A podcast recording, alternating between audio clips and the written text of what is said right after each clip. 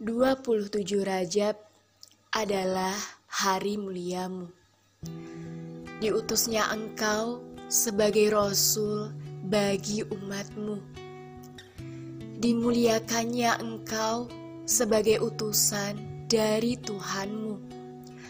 Lantas, kami rayakan itu sebagai hari terindah Yaumul Bi'tah. 27 Rajab jua hari muliamu. Tersebab perjalananmu menembus langit ketujuh.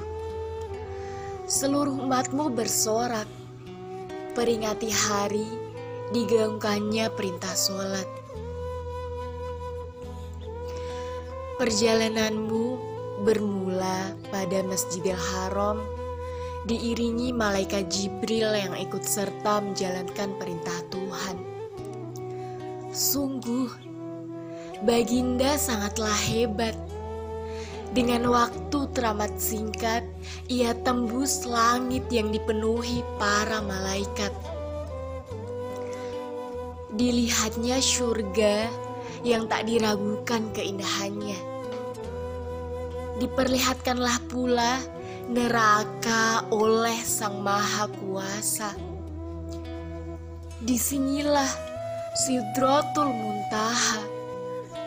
Bertemulah sang baginda dengan Allah sang maha segalanya.